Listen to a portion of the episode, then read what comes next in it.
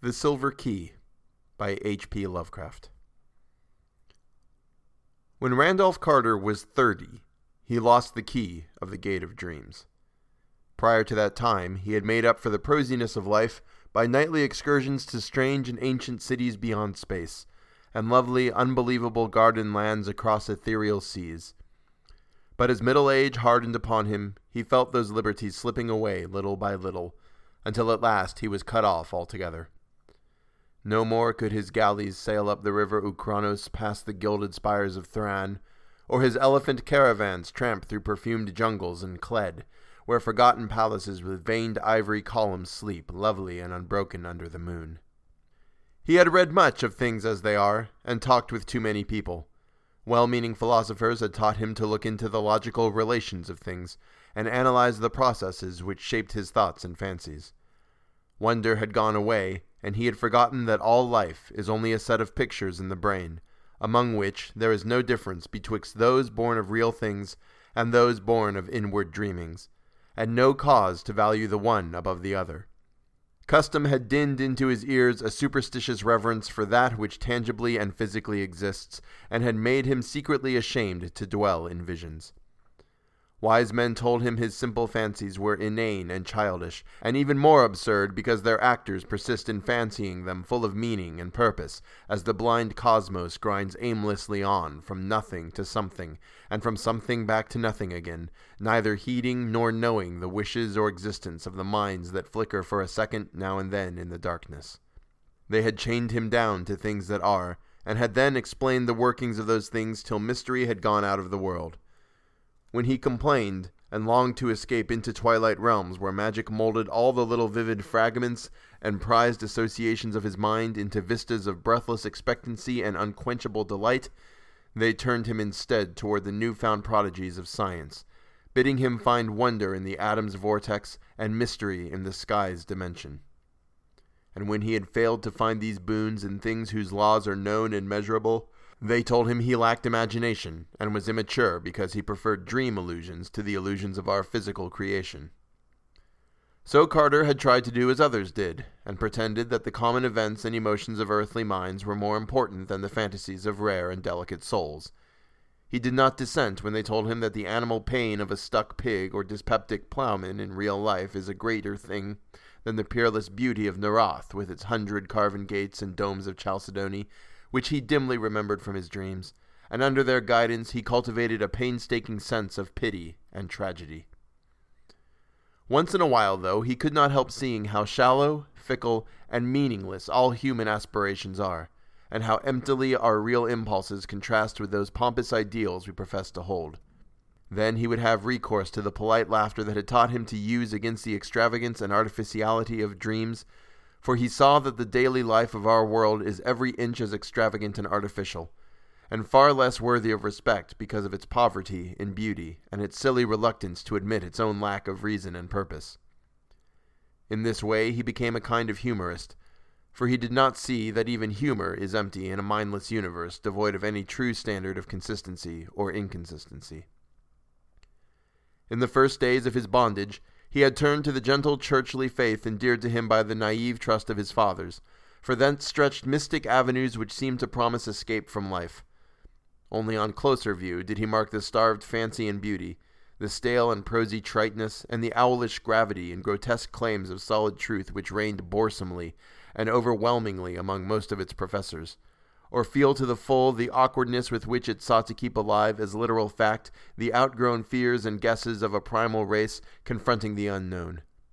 It wearied Carter to see how solemnly people tried to make earthly reality out of old myths which every step of their boasted science confuted, and this misplaced seriousness killed the attachment he might have kept for the ancient creeds had they been content to offer the sonorous rites and emotional outlets in their true guise of ethereal fantasy.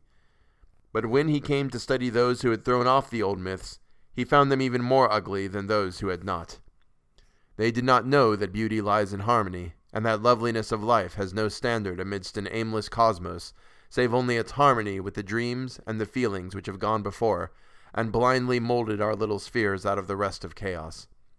They did not see that good and evil and beauty and ugliness are only ornamental fruits of perspective, whose sole value lies in their linkage to what chance made our fathers think and feel, and whose finer details are different for every race and culture. Instead, they either denied these things altogether or transferred them to the crude, vague instincts which they shared with the beasts and peasants, so that their lives were dragged malodorously out in pain, ugliness, and disproportion, yet filled with a ludicrous pride at having escaped from something no more unsound than that which still held them. They had traded the false gods of fear and blind piety for those of license and anarchy. Carter did not taste deeply of these modern freedoms, for their cheapness and squalor sickened the spirit loving beauty alone, while his reason rebelled at the flimsy logic with which their champions tried to gild brute impulse with a sacredness stripped from the idols they had discarded. He saw that most of them, in common with their cast off priestcraft, could not escape from the delusion that life has a meaning apart from that which men dream into it, and could not lay aside the crude notion of ethics and obligations beyond those of beauty even when all nature shrieked of its unconsciousness and impersonal unmorality in the light of their scientific discoveries. Warped and bigoted with preconceived illusions of justice, freedom, and consistency, they cast off the old lore and the old way with the old beliefs, nor ever stopped to think that that lore and those ways were the sole makers of their present thoughts and judgments, and the sole guides and standards in a meaningless universe without fixed aims or stable points of reference. Having lost these artificial settings, their lives grew void of direction and dramatic interest, till at length they strove to drown their ennui in bustle and pretended usefulness, noise and excitement, barbaric display and animal sensation. When these things palled, disappointed, or grew nauseous through revulsion, they cultivated irony and bitterness, and found fault with the social order. Never could they realize that their brute foundations were as shifting and contradictory as the gods of their elders, and that the satisfaction of one moment is the bane of the next.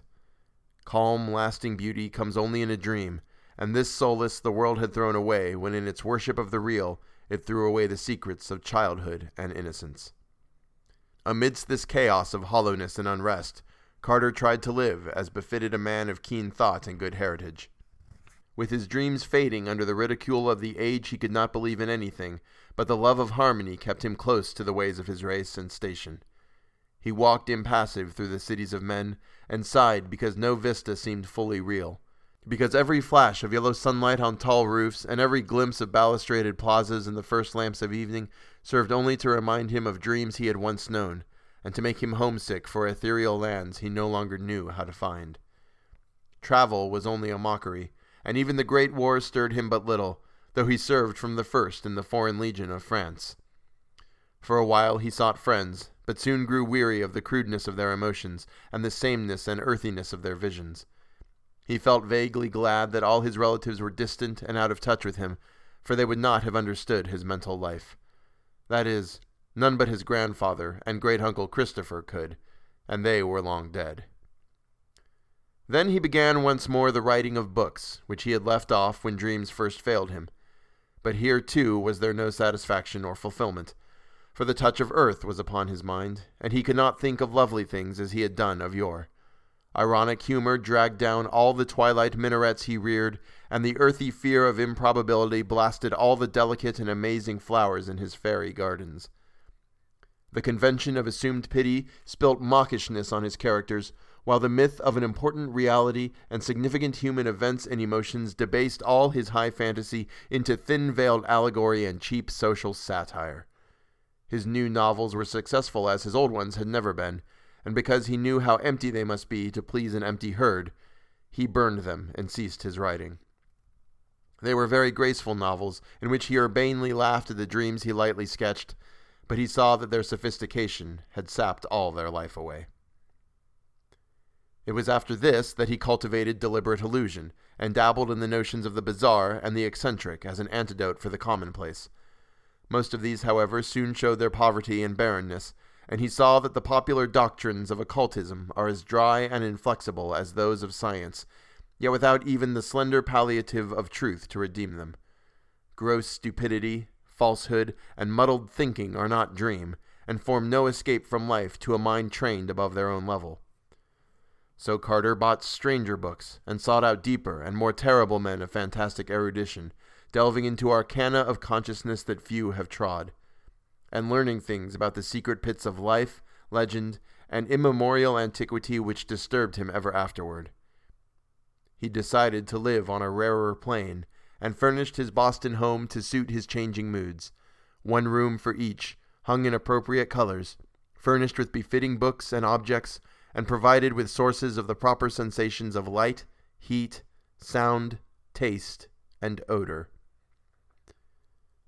Once he heard of a man in the South who was shunned and feared for the blasphemous things he read in prehistoric books and clay tablets smuggled from India and Arabia.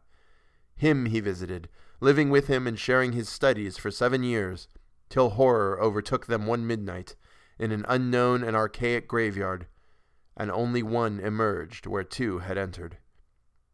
Then he went back to Arkham, the terrible witch haunted old town of his forefathers in New England, and had experiences in the dark, amidst the hoary willows and tottering gambrel roofs, which made him seal forever certain pages in the diary of a wild minded ancestor.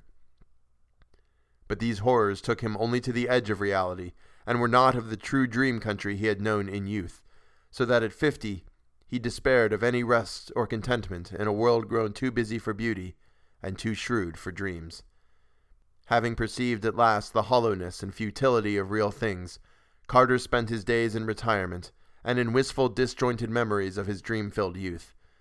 He thought it rather silly that he bothered to keep on living at all, and got from a South American acquaintance a very curious liquid to take him to oblivion without suffering. Inertia and force of habit, however, caused him to defer action, and he lingered indecisively among thoughts of old times, taking down the strange hangings from his wall and refitting the house as it was in his early boyhood purple panes, Victorian furniture, and all. With the passage of time, he became almost glad he had lingered, for his relics of youth and his cleavage from the world made life and sophistication seem very distant and unreal, so much so that a touch of magic and expectancy stole back into his nightly slumbers. For years those slumbers had known only such twisted reflections of everyday things as the commonest slumbers know, but now there returned a flicker of something stranger and wilder, something of vaguely awesome imminence which took the form of tensely clear pictures from his childhood days and made him think of little inconsequential things he had long forgotten. He would often awake, calling for his mother and grandfather, both in their graves a quarter of a century. Then one night, his grandfather reminded him of the key. The gray old scholar, as vivid as in life, spoke long and earnestly of their ancient line, and of the strange visions of the delicate and sensitive men who composed it. He spoke of the flame eyed crusader who learnt wild secrets of the Saracens that held him captive, and of the first Sir Randolph Carter who studied magic when Elizabeth was queen.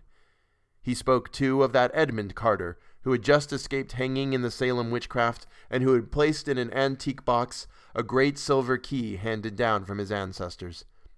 Before Carter awaked, the gentle visitant had told him where to find that box, that carved oak box of archaic wonder whose grotesque lid no hand had raised for two centuries.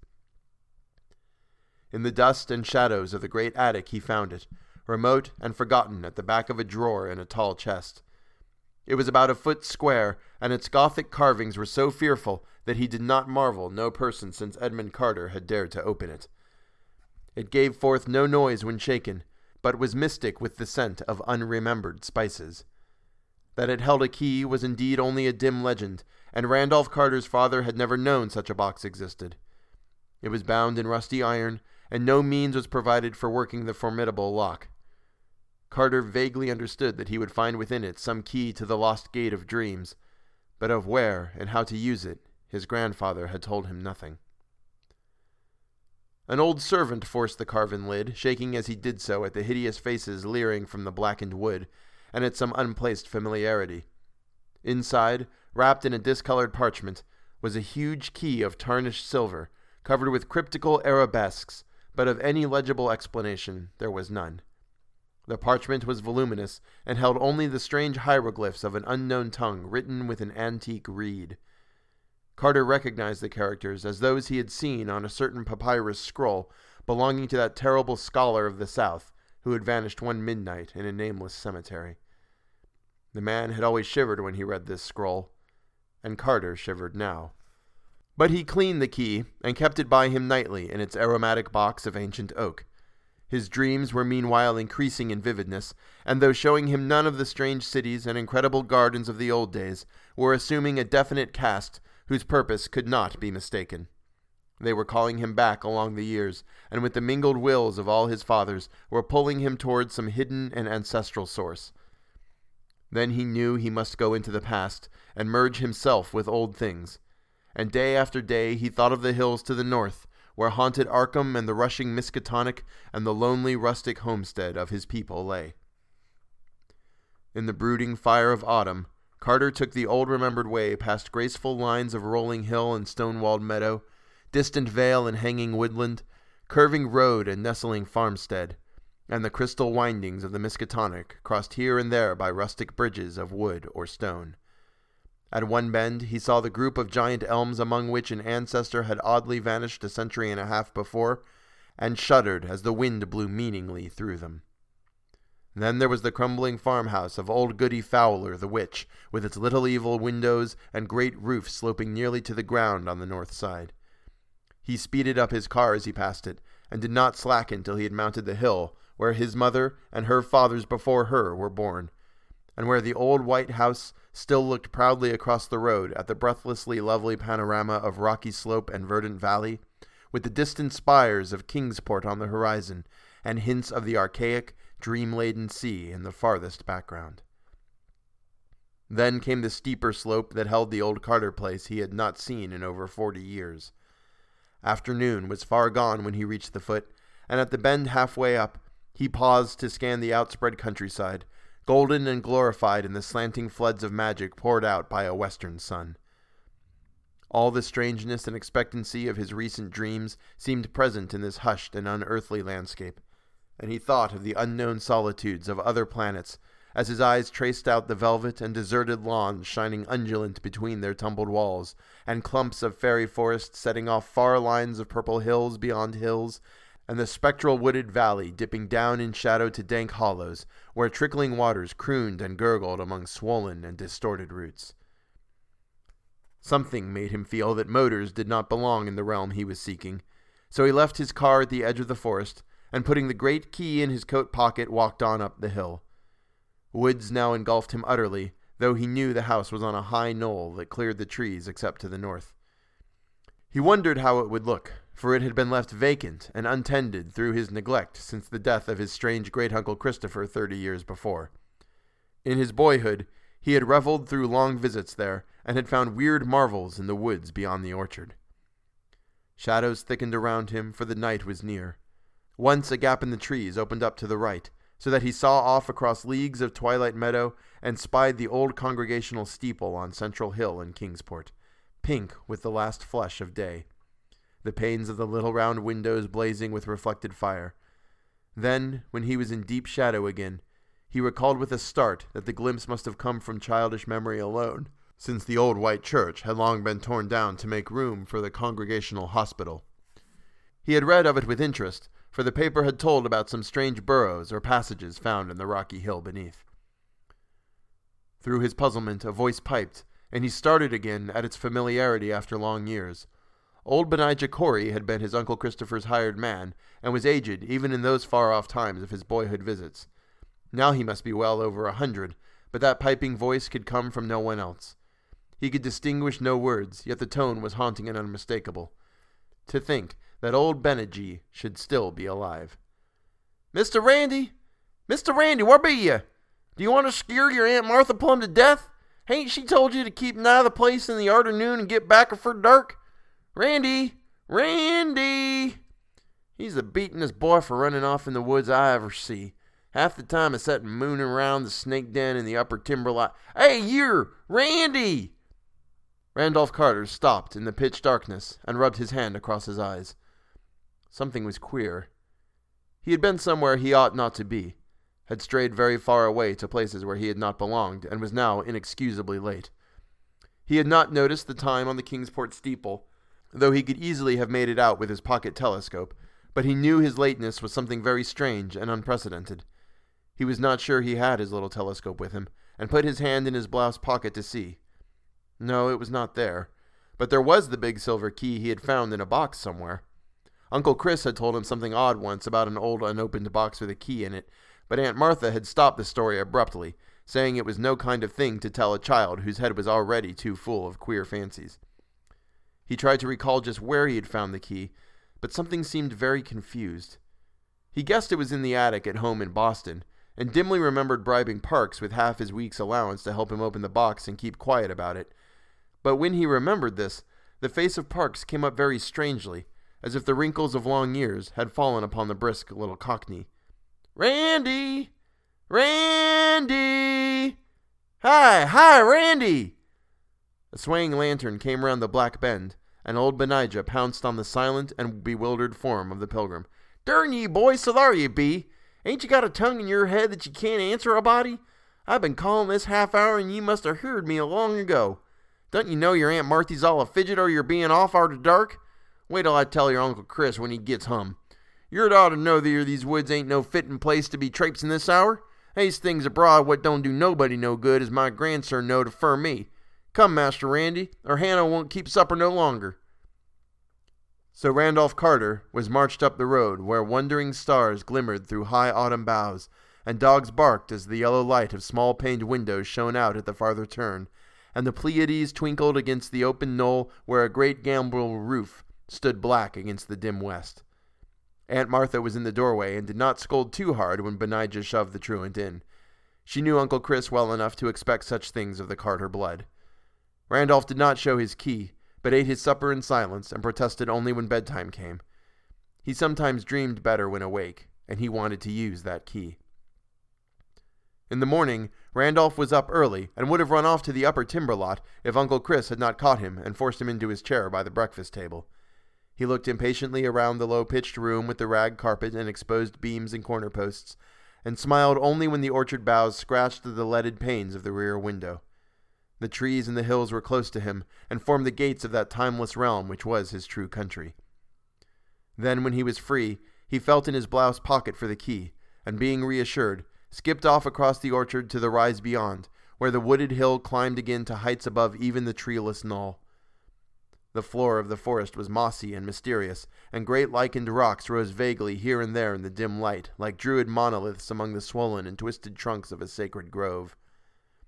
Once in his ascent, Randolph crossed a rushing stream whose falls a little way off sang runic incantations to the lurking fauns and aegipans and dryads. Then he came to the strange cave in the forest slope, the dreaded snake den which country folk shunned, and away from which Benijah had warned him again and again.